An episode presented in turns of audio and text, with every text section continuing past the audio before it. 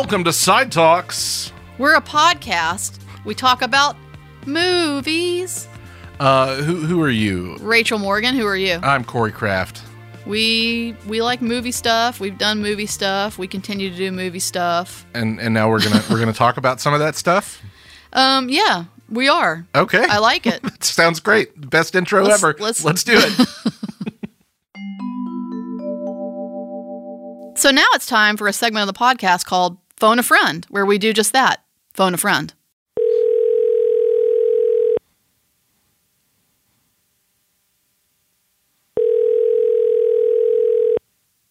Hello. McBrobro, it's Rachel. Hey. Hey, Hi. and hi, and Corey. yes, I'm here. Hi. And we're doing our weekly call, you Hi, know? Corey. Want to see what you're watching. What are you watching? What's what's been going on? Oh. Okay, well, you know how it's kind of like blizzard vibes right now everywhere? Yeah, it is. Snowy, And, snowy you know, winter. Majorly very cold. winter. Yeah. Snowy winter. So the other night, Tony put on uh, just one of those dorky YouTube lists of like top 10 horror and suspense movies set in the winter and in the cold. Yeah. And so we because we were trying to think of something like in that realm, you know?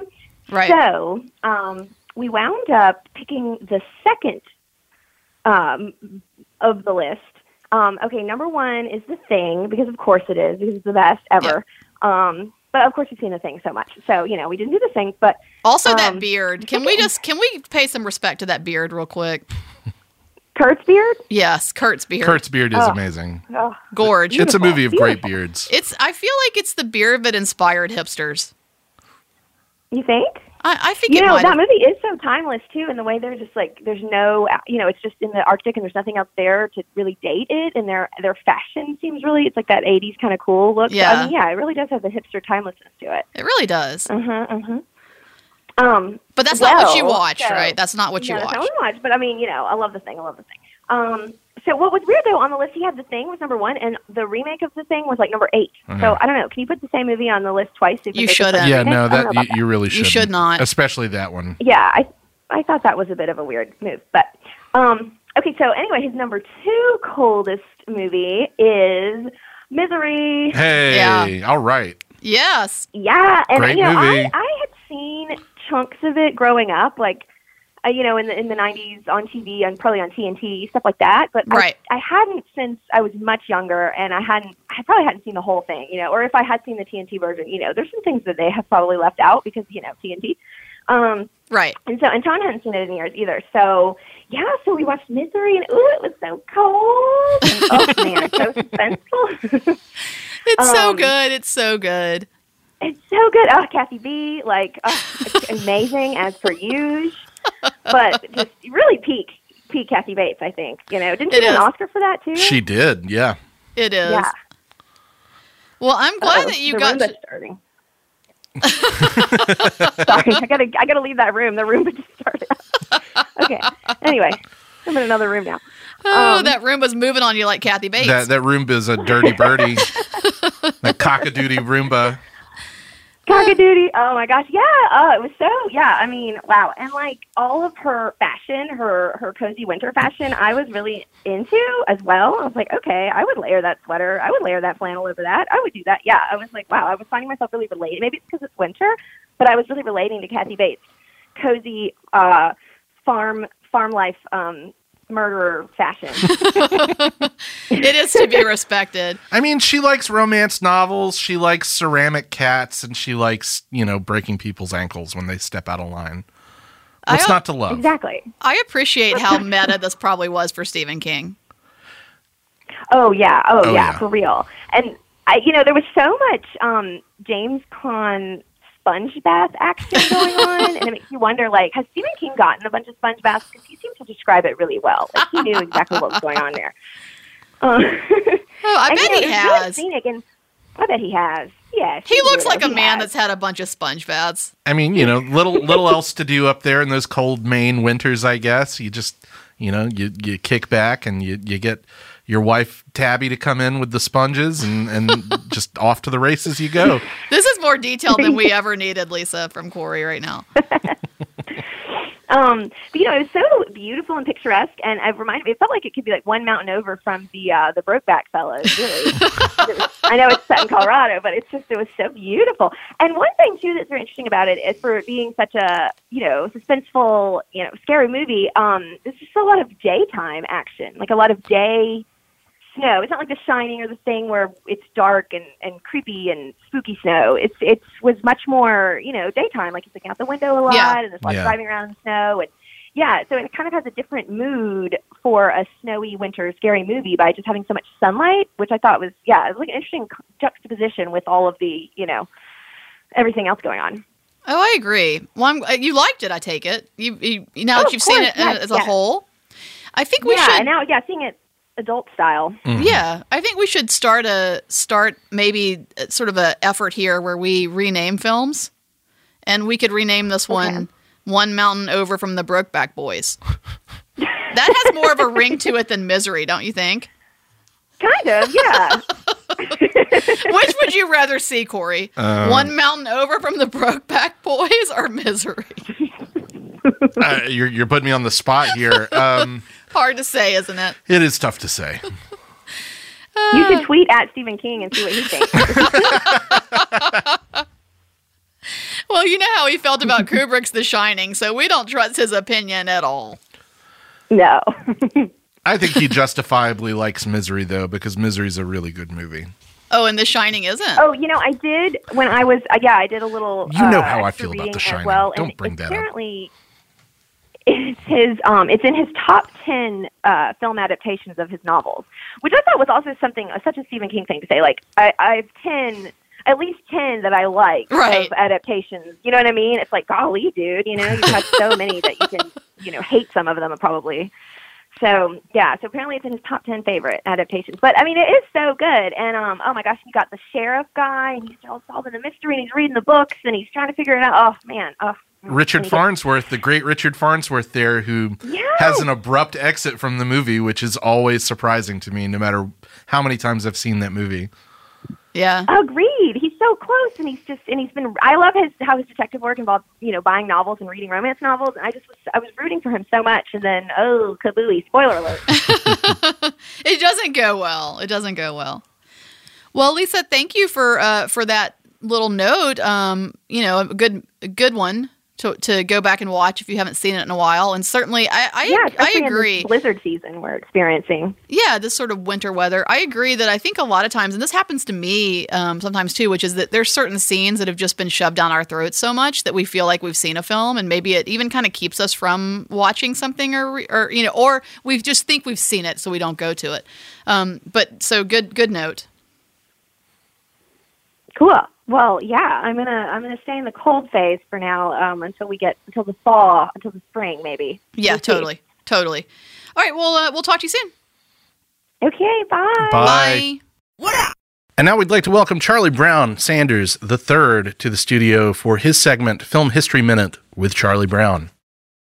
During filming for One Flew Over the Cuckoo's Nest, a crew member running cables left a second story window open at the Oregon State Mental Hospital, and an actual patient climbed through the bars and fell to the ground, injuring himself. The next day, the Statesman Journal in Salem, Oregon reported the incident with headline on the front page One Flew Out of the Cuckoo's Nest. The cast and crew had to become accustomed to working with extras and supporting crew members who were patients at the Oregon State Mental Hospital. Each member of the professional cast and crew inevitably worked closely with at least two or three patients. Most of the hired cast members stayed in character, even when the cameras weren't rolling. And the first time Jack Nicholson arrived on set, he was so disturbed by how realistic the rest of the cast was, he ran outside and asked, Do they ever break character? Director Milos Forman would often 50 50 or roll the cameras when the cast members didn't know it, so he could capture the real moment. He relied heavily on reaction shots. In some group therapy scenes, there were 10 minutes of Jack Nicholson's reactions filmed, even if he had very little dialogue. The shot of Louise Fletcher looking icily at Nicholson after he returns from shock therapy was actually her irritated reaction to a piece of direction from Forman. Louise Fletcher was in preparation to begin filming Nashville while Lily Tomlin was set to play Nurse Ratched. Ultimately, the two actresses switched their roles in the two films.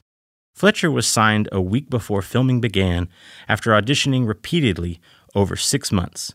Milos Forman had told her each time that she just wasn't approaching the part correctly, but kept calling her back. She wound up so disturbed by her own performance that she couldn't watch the film for years. She was so upset that the other cast members could laugh and be happy, while she had to be so cold and heartless that near the end of production, she removed her dress and stood in only her panties to prove to the cast members she was not a cold hearted monster. Will Sampson, Chief Bromden, was a park ranger in Oregon near where the movie was filmed. He was selected for the part because he was the only Native American the casting department could find who matched the character's incredible size. The cast and crew were concerned about the behavior of Sydney Lassick. He exhibited increasingly unpredictable and emotionally erratic behavior during his time in character, a pattern that culminated in a tearful outburst during his observation of the final scene between McMurphy and the chief. Lassick became so overwhelmed during the scene that he had to be removed from the set. Dean R. Brooks was a psychiatrist and director of the Oregon State Hospital where the film was made. Co producer Michael Douglas scouted various West Coast locations and chose Oregon State Hospital because Brooks agreed to give the filmmakers unlimited access. During filmmaking, Brooks correctly diagnosed William Redfield with a leukemia that would kill him 18 months later. Emotionally strained by a demanding shooting schedule that kept him 3,000 miles away from his future wife, Danny DeVito developed the coping mechanism of an imaginary friend, with whom he would have nightly chats. Concerned that his own sanity might be slipping away, DeVito sought the advice of Dr. Brooks, who assured him that there was no reason to worry as long as DeVito could still identify the character as fictional. The title, One Flew Over the Cuckoo's Nest, derives from an American children's folk rhyme. It can be read in its entirety in the novel, Author Ken Kesey was so bitter about the way the filmmakers were butchering his story that he vowed never to watch the completed film and even sued the movie's producers because it wasn't shown from Chief Bromden's perspective, as the novel is. Years later, he claimed to be lying in bed flipping through television channels when he settled on a late night movie that looked sort of interesting, only to realize after a few minutes it was this film. He then changed the channel. Filming went over the initial budget of $2 million and over schedule, but Saul Zaentz, who was personally financing the movie, was able to fund this by borrowing against his company, Fantasy Records. The movie cost in total $4.4 million to make, and One Flew Over the Cuckoo's Nest is the second of only three films to win every major award Best Picture, Best Actor, Actress, Director, and Screenplay, adapted or original. Jack Nicholson took a percentage of the profits in lieu of a small salary for a modestly budgeted film. The move paid off when the picture went on to gross well over $120 million. At the time, it was the seventh biggest grossing film of all time. The film was shown in Swedish cinemas between 1975 and 1987, which was and still is a world record.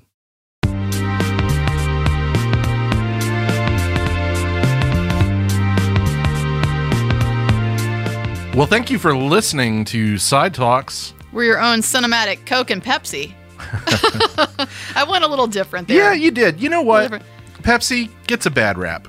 Not a bad beverage. Not a bad I- I- beverage. you know what? I'm not going to disagree with you. I still want to be Coke. Yeah, fair enough. Fair enough. Well, thanks to Boutwell Studios. We appreciate them so much. And uh, check us out on social media at Sidewalk Film on Twitter, Facebook, and Instagram.